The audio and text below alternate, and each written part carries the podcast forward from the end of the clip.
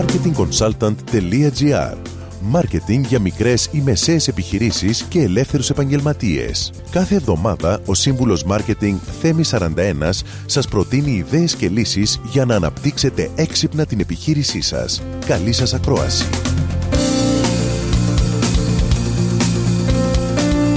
Γεια σας. Ένα από τα βασικότερα στοιχεία για την επιτυχία κάθε επιχείρησης είναι η ιδέα. Όλα ξεκινούν από μια καλή, πρωτότυπη και κερδοφόρα ιδέα.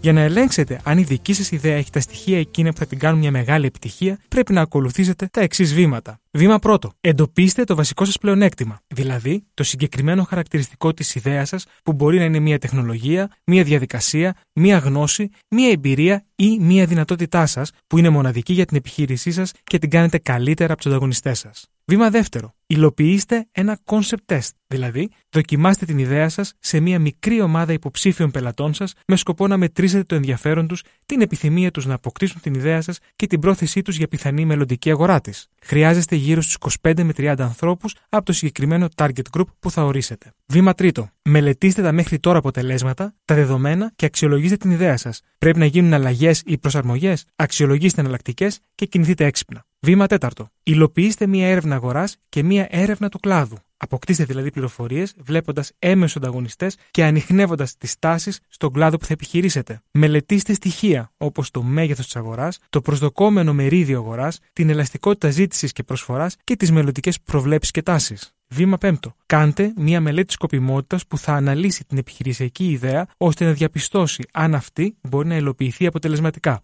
Τα αποτελέσματα θα σας υποδείξουν κατά πόσο μπορείτε να προχωρήσετε ή όχι στην υλοποίηση. Βήμα έκτο. Κάντε μία ανάλυση κόστους-οφέλους για να δείτε τα κεφάλαια που θα χρειαστείτε, το return on investment και γενικά την ελαστικότητα της συνολικής επένδυσης. Εκτιμήστε αναλυτικά τις πωλήσεις μήνα-μήνα, τα κόστη σας και υπολογίστε το χρόνο απόσβεσης του αρχικού κεφαλαίου. Βήμα 7. Με βάση όλα τα παραπάνω, εντοπίστε τα δυνατά και αδύνατα σημεία της ιδέας σας και αναγνωρίστε τις ευκαιρίες και τις απειλές που προέρχονται από το εξωτερικό σας περιβάλλον. Ακολουθώντας τα 7 αυτά βήματα, που ναι, είναι πολύπλοκα, αλλά θα σας γλιτώσουν όμως από έξοδα και χρόνο, η ιδέα σας έχει περισσότερες πιθανότητες επιβίωσης. Με αυτό, σας δίνω ραντεβού την επόμενη εβδομάδα με νέες ιδέες και προτάσεις marketing. Καλή εβδομάδα!